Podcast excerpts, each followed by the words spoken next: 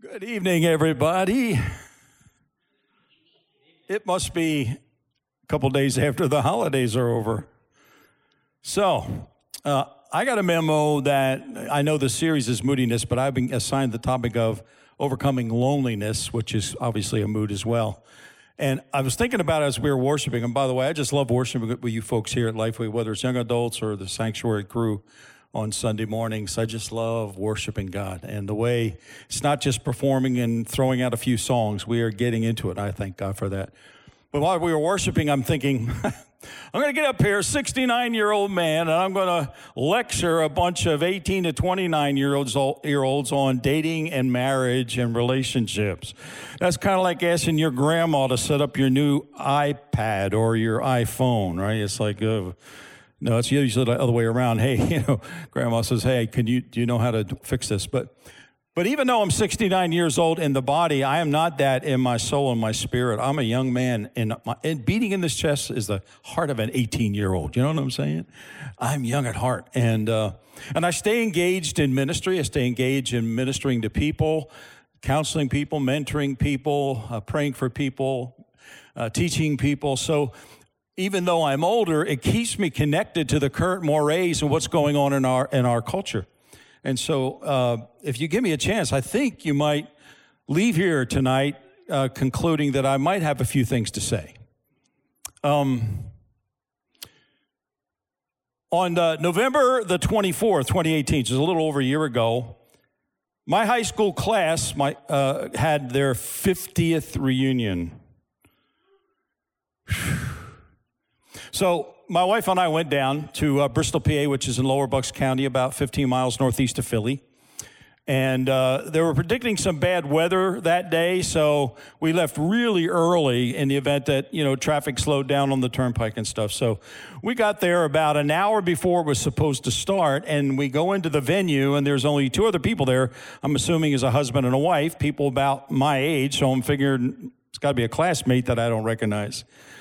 And uh, we walk in the room, and from the back of the room where this lady was setting up uh, table favors, she said, Steve Sable, do you know that you were my first boyfriend?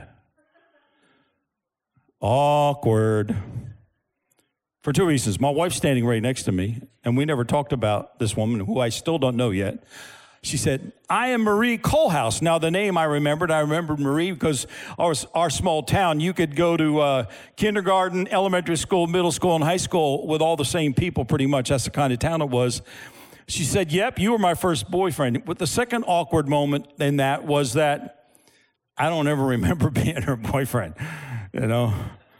But then she said, We were in fourth grade we were nine years old, and you came to school with a donut, and you invited me over to your table to share your donut. She said, I knew at that moment it was love at first sight.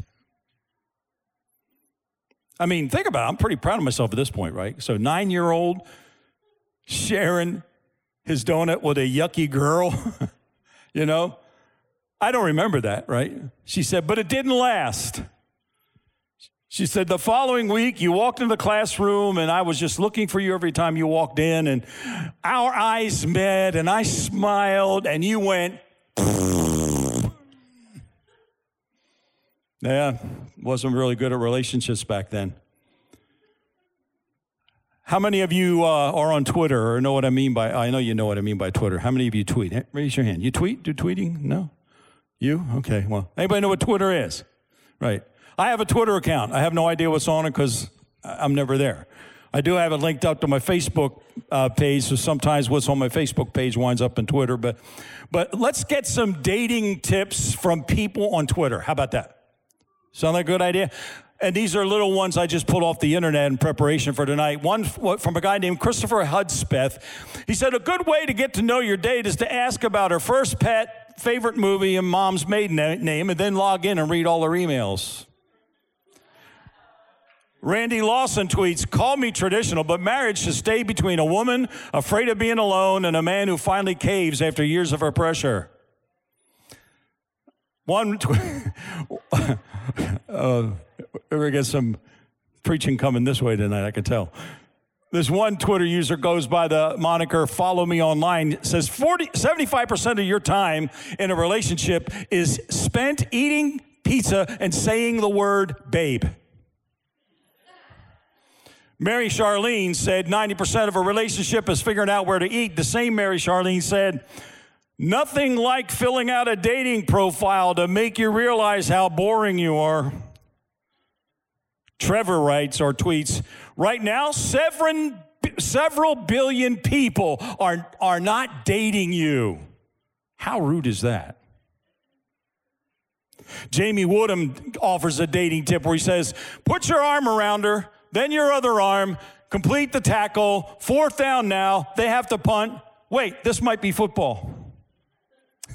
Brian Garr tweeted, relationships are like marathons, which are also stupid. Neal Brennan writes or tweets, the dating process is basically just guys pretending that they like to leave their house. Simon Barrett tweeted after apparently getting dumped by a girl. He tweets, Yo, girl, are you a zero APR loan? because I don't really understand your terms and you keep saying you have no interest. The summary of all that is this message is about God's will to help you overcome loneliness and give you some keys to finding a mate. All the way back in the book of Genesis, chapter 2, verse 18, God says this He said, It is not good for the man to be alone. I will make a helper who is right for him. So, built in the original design was an understanding that we were created for community and to interlink with other people. That is not easy in our culture because we've been wounded and we've been pushed back enough where building relationships is not a good or not an easy deal. Ecclesiastes says in chapter 4 that two are better than one because they have a good return for the labor, but in verse 12, uh, verse 10 rather it says if one person falls the other can reach out and help but people who are alone when they fall are really in trouble. So this all so we, we, we have a problem or we have a challenge or we have a conundrum or we have a whatever. You know we have this inner desire to not be alone and to interact with other people but then we have this other side that is afraid to do that and maybe doesn't know how to do that. And we're going to look into that tonight. I want to open up by showing you two clips from a movie that more than likely some of you have seen. It was called Castaway, and it came out about, uh, well, gosh, 20 years ago now, 2000. And it's a survive. How many have seen Castaway with Tom Hanks? So about half of you. The rest of you, I don't know what you've been doing with your life, but apparently so, Castaway was a 2000 survival drama starring Tom Hanks as a guy named Chuck Nolan, who was an executive for the FedEx Corporation, and he was in love with Kelly Frears, the love of his life. He is summoned by FedEx to Malaysia to fix a problem. And while flying there, the plane crashes in a violent storm in the Pacific Ocean. And he escapes as the only survivor, a survivor from the sinking plane. And he's saved in an inflatable life raft, but he loses the emergency locator transmitter. He clings to the life raft, loses consciousness, and after floating all night, he washes up on land. And when he awakens, he explores an island and soon discovers that it is uninhabited, no human beings. While stranded on that island, he is desperate for human contact. You don't really know how much you miss, you you you need that until it's gone, and then you miss it. So uh, a Wilson volleyball washes up on shore in its original box. It was supposed to be a Christmas present for somebody's grandson, and he was trying to make fire, and in the process, he wounded the palm of his hand, and it got all bloody. And he went to pick up the ball, and he saw his palm print in the form of blood on the ball, and he begins to imagine, I can create a companion for me out of this. Watch the scene from Castaway.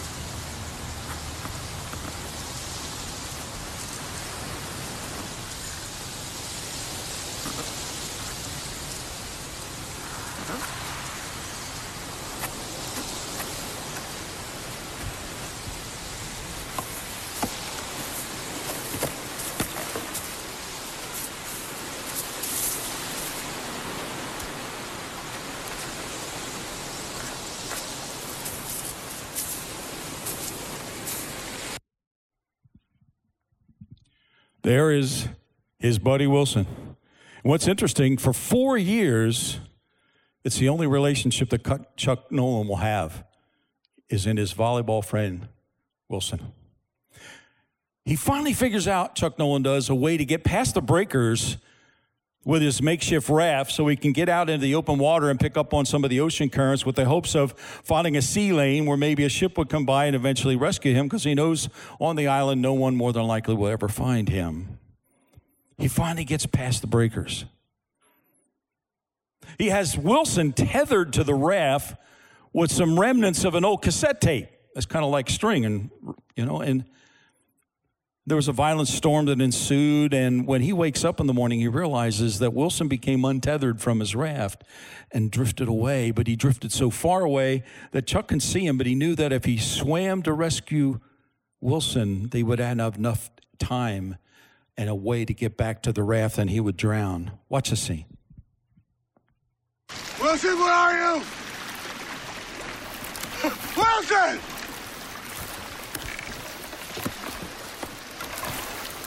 Wilson!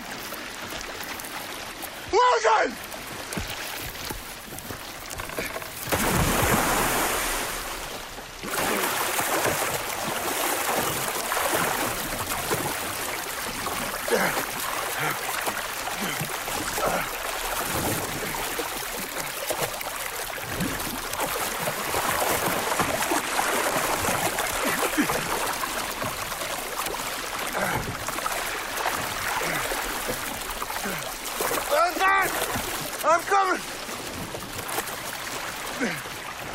Wilson!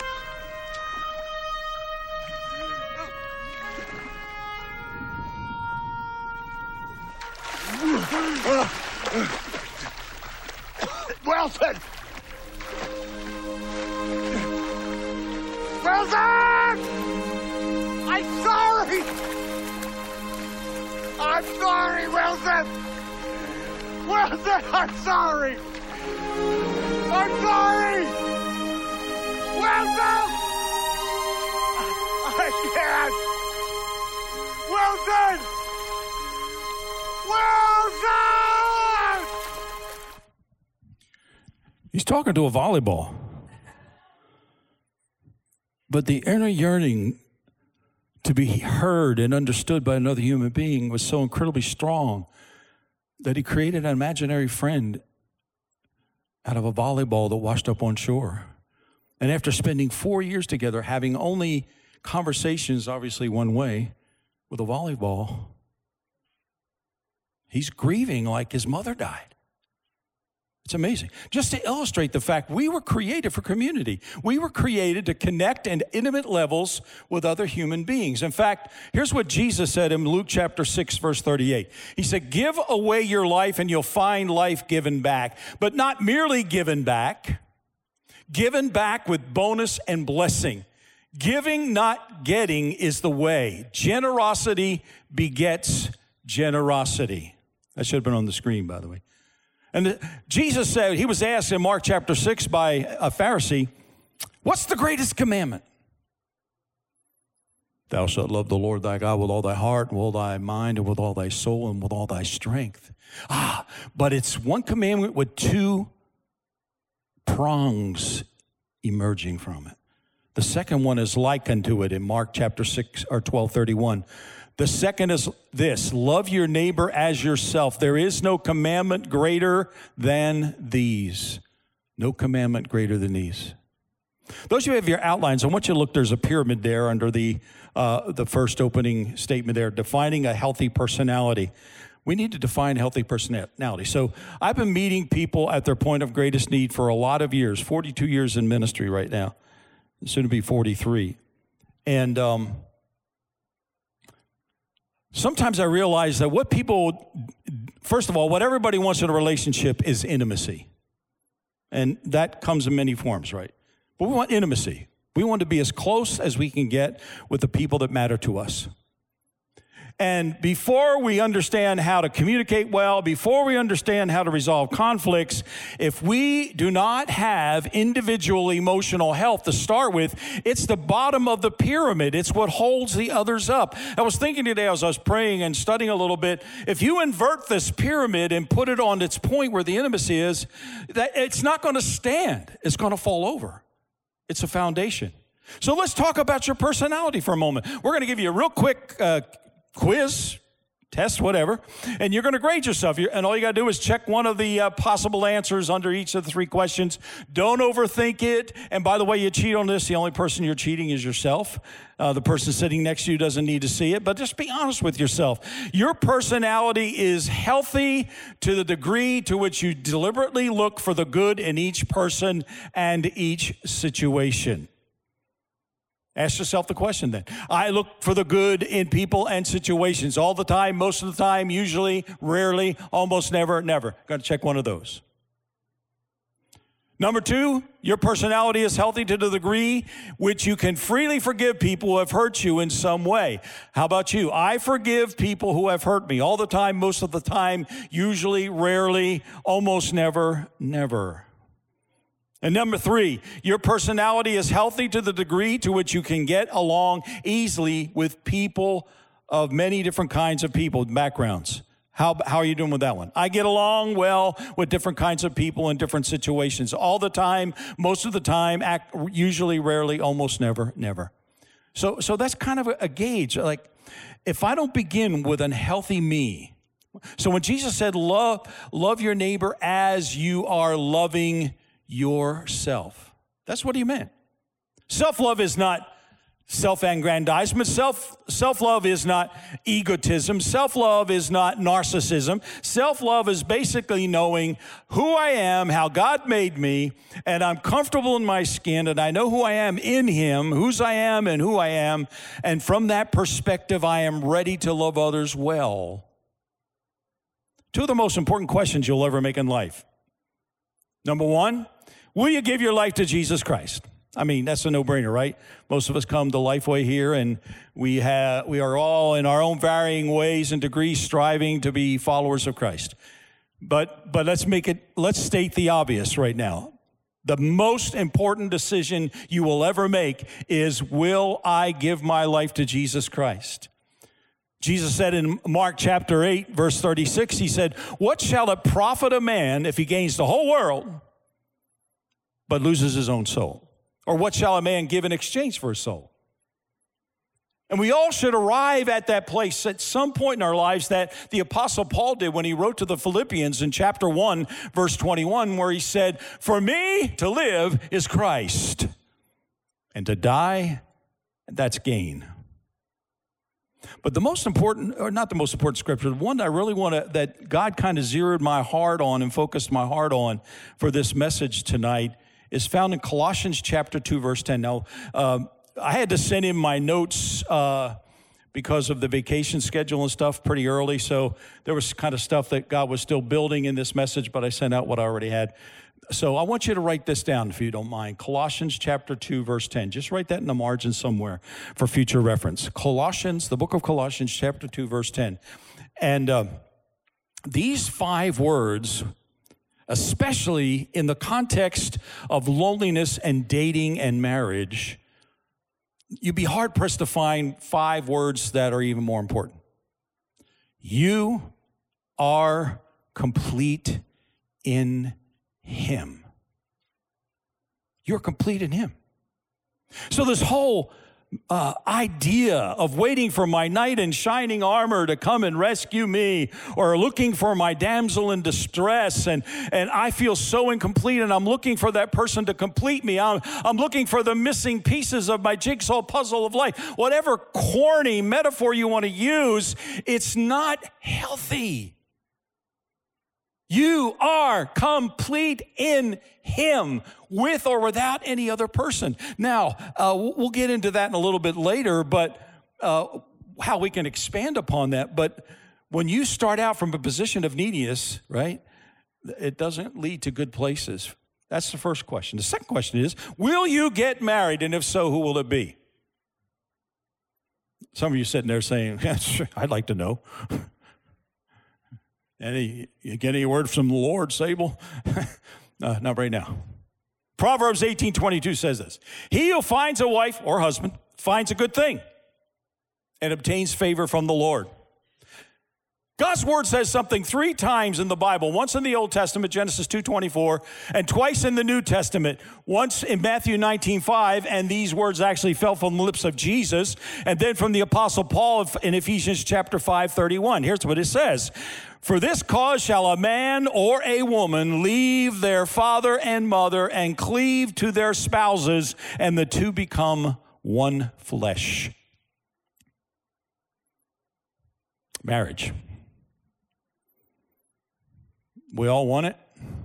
Well, I can't say maybe all, but most of us want it. Most of us are waiting for it. Most of us are figuring out how to get it, how to land a big one. But I want to give you something that's pretty depressing up front because I'm, this is one of the good news, bad news deals. I'm going to give you the bad news first, all right? To no one's surprise, marriage is in deep trouble in our society. I want you to consider these five statistics, all right? Number one, of all first marriages, only 25% both endure and are happy. Now, notice what that's saying. More than 25% of marriages endure, but there's the and happy at the end. I know some marriages that have endured, but he's got his bedroom, she's got her bedroom, he's got his TV, and she's got her TV. They may share, share a meal once a day. You know what I'm saying? That, that, to me, that's not happy. That's not the relationship that Nancy and I have. Number two, in over half of all marriages, at least one person has been married before, and in about 15% of all marriages, at least one person has been married three or more times. Number three, 20% of all first marriages fail within five years of the wedding date. 33% fail within 10 years, and 43% fail within 15 years. Number four, 70% of all persons in our society have been impacted by divorce, either the divorce of their parents or their own. And the last one, for you that are kind of like in the market for a spouse, I want you to get this one, number five. While a majority of persons choose their marriage partners on the basis of appearance and chemistry, the fact is 75 to 80% of all chemistry evaporates within six to eight months unless the relationship is significantly undergirded by a deeper and more durable compatibility. Animal attraction. I mean, can I just, I'm just going to tell you how it was with Nancy and I. So, uh, I moved two doors down from where she was raised. She was raised at 335 Walnut Street, and I moved in uh, just about a year and a half before we got married in 339, right on the corner. And we started showing interest in each other, started dating, started with a walk. I tried to kiss her. She said, I don't kiss on the first date. It, it was 1967. What can I say, you know? But, uh, But I would get home from work and take a bath. She would get home and take a bath, and we get changed into our, you know, our relaxing clothes. And I would, you know, have dinner with her. Her mom would make dinner. And we'd sit around and we'd watch TV and hold hands, you know. And we just couldn't stand to not be together. Then it was like nine o'clock. We both got up like 5:30 for work. I said, "We better get home and get to bed. We got to get up early." Yeah, you're right. So we make our way out to the front porch, and there we're there for another 45 minutes, saying goodbye. You know, and then it's like 10 o'clock. Now, you know, we really, really do need to get back. Yeah, you're right, sweetheart. So, so I jump off the porch, run two doors down to my house, run upstairs to my bedroom, pick up the phone and call her. And we talk for another 15 minutes.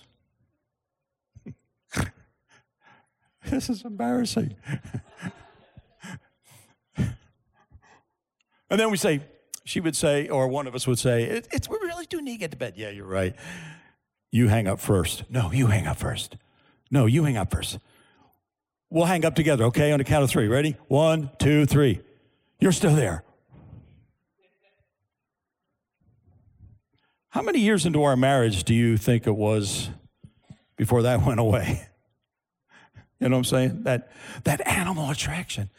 70, 80% of it goes away within six to eight months. Listen, I don't want to scare you about getting, uh, scare you out of getting married, but what I want to do is want you to approach it soberly and cautiously, because you want to know why?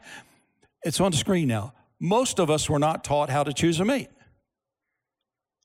It's all about chemistry and attraction, which is how many relationships begin. I get that. Nancy and I met that summer. I was just 17, she was 21. Sounds like an old rock song, huh?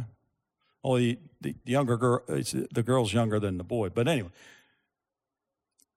So we met sometime in the summer of 1968. And I was 17. My birthday would have been in October. I would turn 18. She turned uh, 22 in uh, November 1st is her birthday. So remember, 17, meet her, starting dating over the summer of 68. Her birthday in November, just three months later, I proposed to her and give her a diamond. Cost me $450 back then, 51 years ago. So adjusted for inflation, that was like a four or five thousand dollar ring. It was like six months' wages. I was making a dollar thirty-five an hour. Extravagant love. Neither one of us were Christians when we got married. And the odds that we would be here today able to tell you that we're madly in love with each other. She's not only my wife and my bride, but she's my best friend, my confidant, my lover. And we just this past July celebrated our 50th anniversary. That is only by the grace of God because we didn't do it right. We didn't start out right. So we need to dispel a couple of myths when it comes to marriage, okay? Myth number one God chooses your mate. I like to see it as guardrails instead of railroad tracks. Railroad tracks are interesting. You know, you can only go where the tracks are going, right? So if you would look at God choosing your mate, it'd be like a railroad track. You only have one way to go. Man, I kind of like that guy over there or that girl over there, but nope, train's going this way. Right? But guardrails gives you boundaries, but you're free to travel between the two guardrails. God tells you what kind of person to choose and who you shouldn't choose, but it's your choice. Myth number two there's only one person in the whole world that's chosen for you. Now, stop and think about that for a minute, okay? There are over 7 billion people on this planet. What if that one person for you, young lady, lives in Malaysia? What if the one person for you lives in Singapore? And you know what else? It would only take one person out of the billions of people in the world to make the wrong choice and marry the wrong person. It's like dominoes. You push that one over, and the whole thing gets really messed up. No, I don't, I don't believe that. I don't believe that. But there are three basic rules to follow when searching for a mate. And we're going to look at that real quick. You must have spiritual compatibility. Bible tells us in 2 Corinthians 6:14, don't team up with those who are unbelievers. How can goodness be a partner with wickedness? How can light live with darkness? It's called, in the King James Version, it's referred to as an unequal yoke. Do not be unequally yoked together with unbelievers. But let me tell you something from a pastoral perspective 40, over 40 years of pastoral experience, meeting people at their point of greatest need, all right? The unequal yoke, in my opinion, applies to more than just believer, unbeliever. Not saying the Bible doesn't cover everything. I'm just saying my experience is that there are other things that can mess up a marriage. Like right now, I'm been mentoring a guy from Lifeway for about uh, two years now, and one of the conflicts he's facing in his marriage is a spiritual one. They both love Jesus, they both want to follow Jesus, but he wants to explore the supernatural and the spirit filled lifestyle and gifts of the Spirit and speaking in tongues. She wants nothing to do with that because she was raised in a family where the doctrine that was uh, taught her said that that is of the devil, and all of those gifts ceased hundreds and hundreds of years ago. And it breaks my heart on Sunday when I see him coming to Lifeway, not because he's coming, but he's not coming with his bride. She's going to another church. So, so even in matters of pursuing God and how you pursue God and how you express your faith, make sure you are not unequally yoked together in that way as well. If you don't have spiritual oneness, you'll never have the emotional intimacy, the relational closeness, the sexual intimacy that God intends for you. How can you grow toward a close relationship with Christ if your partner is going another way?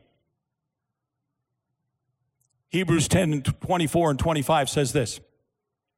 Think of ways to encourage one another to outbursts of love and good works, good deeds. And let us not neglect our meeting together as some people do, but encourage and warn each other, especially now that the day of his coming back again is drawing near. And before I move on to the second, let me just tell you right now that I am not a I'm not a staunch believer in missionary dating. You know what that means? It's like it's usually it's usually the girl that meets up with a guy that only comes to church because he wants to be with you. He's not hungry for God, and you're thinking, oh, I'll just get him there, you know. When I preached my first sermon at my first church on August the 10th, 1980, coming up on 40 years ago, uh, there was 18, 15 people there that, that Sunday morning, mostly elderly, discouraged, skeptical people, but there was one teenage girl there who was a daughter of one of the charter members and, and this teenage guy. The only reason he was there because he was hot for her. So, what is missionary dating? It's basically this. You see it in your notes there. I'll alter him. Now, there's nothing, I'm not saying that doesn't work. Sometimes I'm just saying it's not always a safe bet. After seeing many marriages fail because of spiritual incompatibility, I can tell you that it's not worth it. Let me give you some another statistic, all right? One out of every two and a half marriages eventually fail. Bad news. Good news. Marriages where a husband and wife pray together, attend church together, only one out of 1,105 marriages get a divorce. Here's the second thing you need you must have life purpose compatibility. Amos chapter 3, verse 3 says, Can two people walk together without agreeing on the direction? Let me show you how that works out in practical ways. Let's trying to think up, think up some imaginary, although very possible scenarios that might be affecting some people here tonight. Let's say you feel a call to some form of ministry music ministry, evangelistic ministry, mission, missionary work, pastoral ministry, youth leader work, whatever. And you know that there's a very, really high chance that that ministry will, will more than likely require you require you to move around a bit during your career. If that's you, don't marry someone whose ambition is to build a successful business and stay in one area for their entire lives. You see how that works? And what, let, us say you sense that your calling involves bringing many children into the world, raising up many godly generations. Uh, the 2010 U.S. Census, census revealed that the average size of a U.S. household, listen to this, is 2.58. Oh, did you ever meet a 5'8"? I'm not talking about 5 foot 8, 0.58. So, so my, my point is don't marry someone who just wants the 0.58 if you want to raise up many godly generations. There has to be that life purpose compatibility. And if you sense that it's your calling to be a stay at home mom and live with less stuff if need be so you can raise your family, don't marry someone who wants you to launch your career so that you can afford bigger houses, fancier cars, and a vacation home down the beach. Life purpose compatibility. Look what it says in the book of Hebrews, chapter 3, verse 1. So, my dear Christian friends, companions in following this call to the heights, take a good hard look at Jesus. He's the centerpiece of everything we believe. And then there's a third one you should have personal compatibility. What is their family background? What is their level of ambition? What is their education? What the level of their education? What are their communication skills? What are their expected roles? What are their views and desires concerning children? What are their conflict resolution skills? Friends, it would absolutely astound you how many times that I've sat down for premarital counseling over the years, and I've I've officiated. Uh, I, have lost count. I'm I'm I'm safe to uh, estimate a couple of hundred weddings in my ministerial career and how many times when I would ask just some basic questions, uh, uh, how many children are you planning on having? And the date's set, the DJ's reserved, reception halls reserved, and they look at each other saying, well, we really never talked about it. Seriously? I, uh, I got saved on May the 18th, 1975 back when dinosaurs roamed the earth. I was 25 years old. And um, my pastor, Robert M. Varner, was an amazing mentor. He was such a man of the word. And a lot of the ways that I approach the word, deliver the word, dig into the word, I've picked up from him as I just watched him do himself for about five years as I sat under his ministry. I'll never forget the day he got up and announced the title of his sermon one Sunday morning. And it was literally this. I'll never forget it. Obviously, I didn't forget it because I remembered it when putting this message together. The title of the message was this When a daughter of God marries a son of the devil, she is going to have father in law problems. A little corny, but it works. 44 years later, I still remember it. So a while may be true, you've heard opposites attract, right? So some of you guys uh, know Nancy and I fairly well, and you know that we're different, right? We're different as night and day, you know? Uh, and so opposites do attract. But also remember the oil and water scenario. They don't mix. Oh, they'll look like they're mixing when you keep stirring the jar, but the moment you stop stirring, it separates.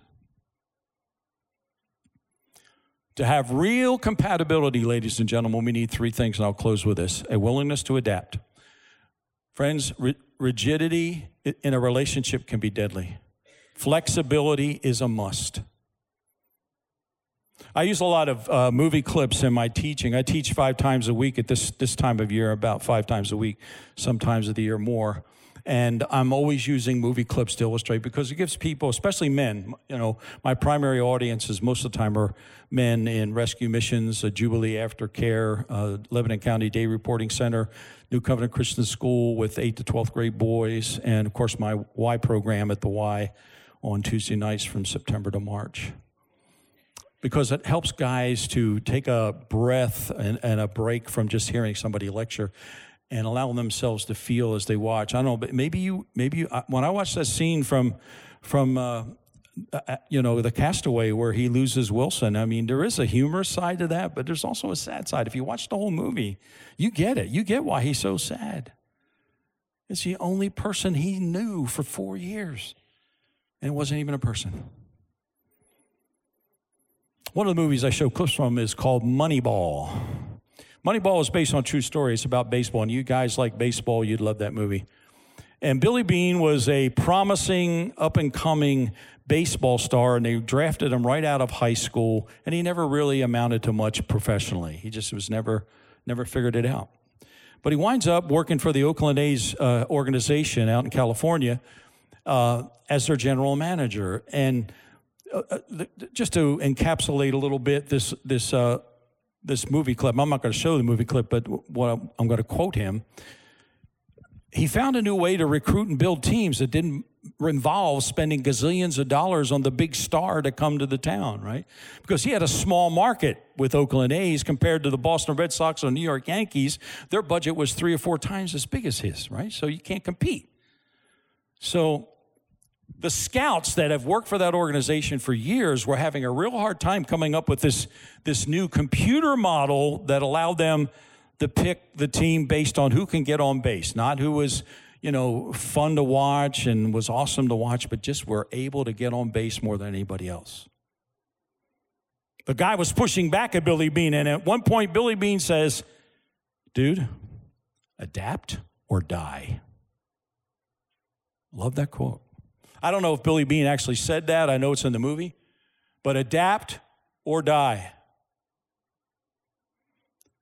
Hebrews 12 14 says this, and I think the reference is in your notes, but not the scripture. Listen to this work at living in peace with everyone. Somebody say, work at. Somebody say, work at better. Who said better? work at living in peace with everyone and work at oh my gosh. One two three.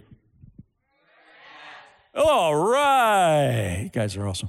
Work at living a holy life. So work at living in peace with everyone and work at living a whole life holy life for those who are not holy will not see the lord. So i'm the lord dropped that i mean i've uh, i've read that scripture preached from that scripture I don't know how many times, uh, you know, I've, I've, my wife was doing the math the other day. I've preached about 10,000 sermons in 42 years, 44 years of, uh, 42 years of ministry.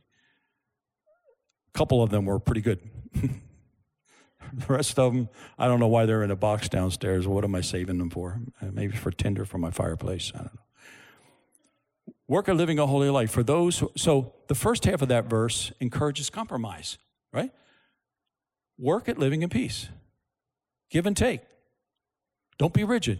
Don't say, there are two ways of looking at this the wrong way and my way. Somebody didn't get that. There are two ways of looking at this the wrong way and my way.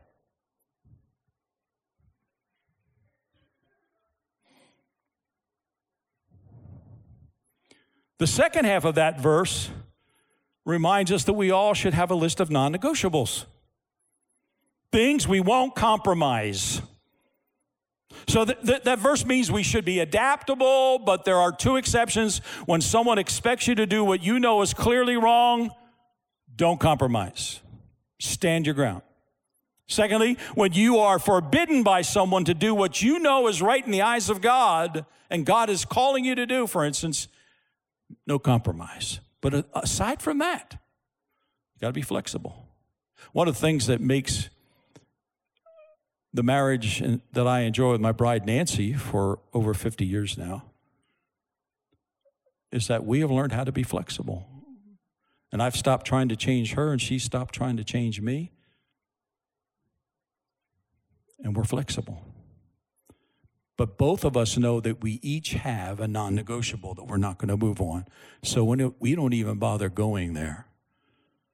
There's a second thing emotional maturity.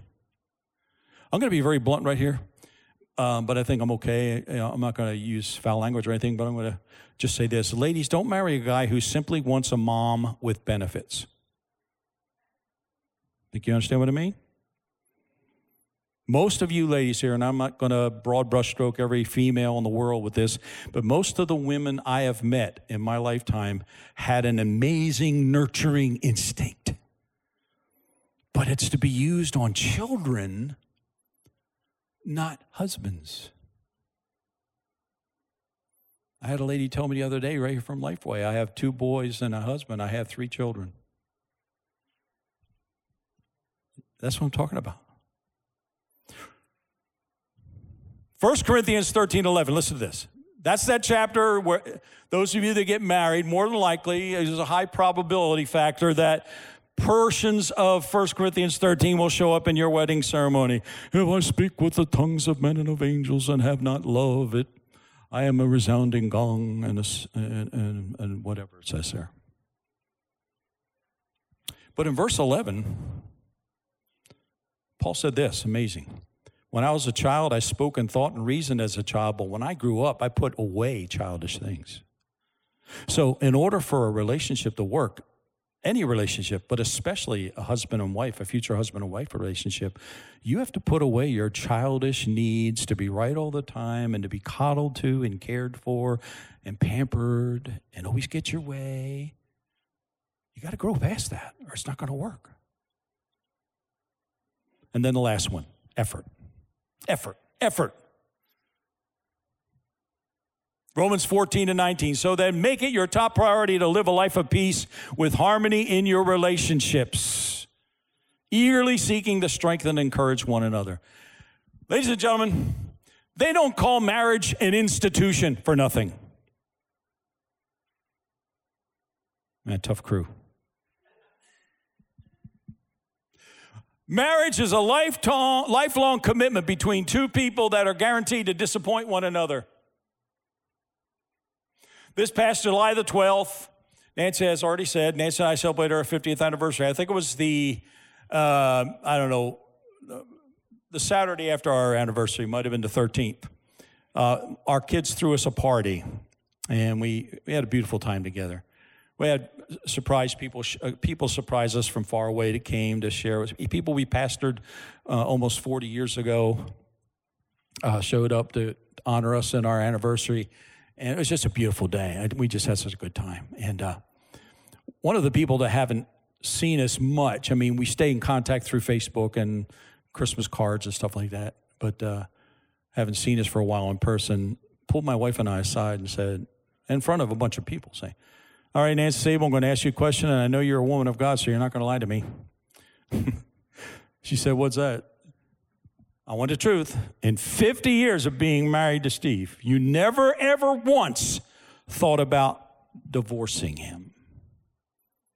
She didn't hesitate. She said, Nope, not even once. Murder several times. She said, you, Anybody that knows my Nancy, that's Nancy, right? I gave you a lot to think about tonight.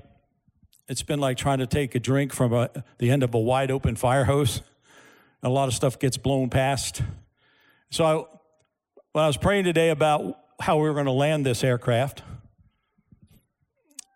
I feel like we need to go back to Colossians chapter 2, verse 10 for one more time and close here. You are complete in Him. I want to leave you with this challenge perfect that in your life.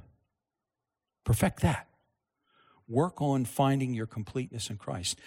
And one day, God will favor you with a man or a woman, you know, depending on if I'm talking to the man. You know, you got to be really specific these days. Who is also complete in Him. Yeah, I'm, there's there's there's this desire to be wed. The Bible tells us that it's built in the original equipment according to Genesis chapter 2, verse 24. But you're not doing it because you're needy and you don't have a life and you need somebody to complete you, to take care of you. You're doing it because you take your completeness and marry it together with someone else's completeness. And then you wind up with something that's supernaturally amazing. Two are better than one. Three stranded cord is not easily broken. I think that's what we're going to end tonight. So, can we all stand for a moment? Am I to close this out, Gary? Am I supposed to? Okay. Let me do the invitation.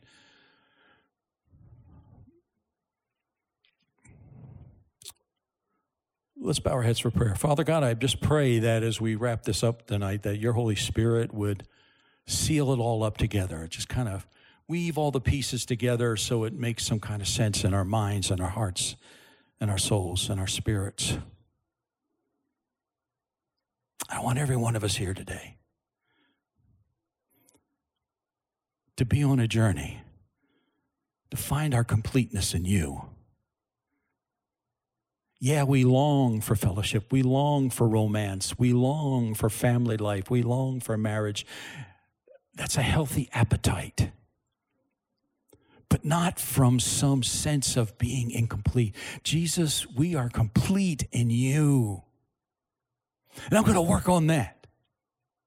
So, with your heads bowed and eyes closed, would you repeat after me this little prayer, please? Heavenly Father, I come to you in Jesus' name, and I thank you for First Friday and the time we've spent in your presence. Thank you for your word. May it find a faithful resting place in me. Jesus, help me to find total completeness in you. And once I find that, lead me to that other person who also is totally complete in you. And we can join our completeness together and experience the supernaturally amazing. In Jesus' name, amen.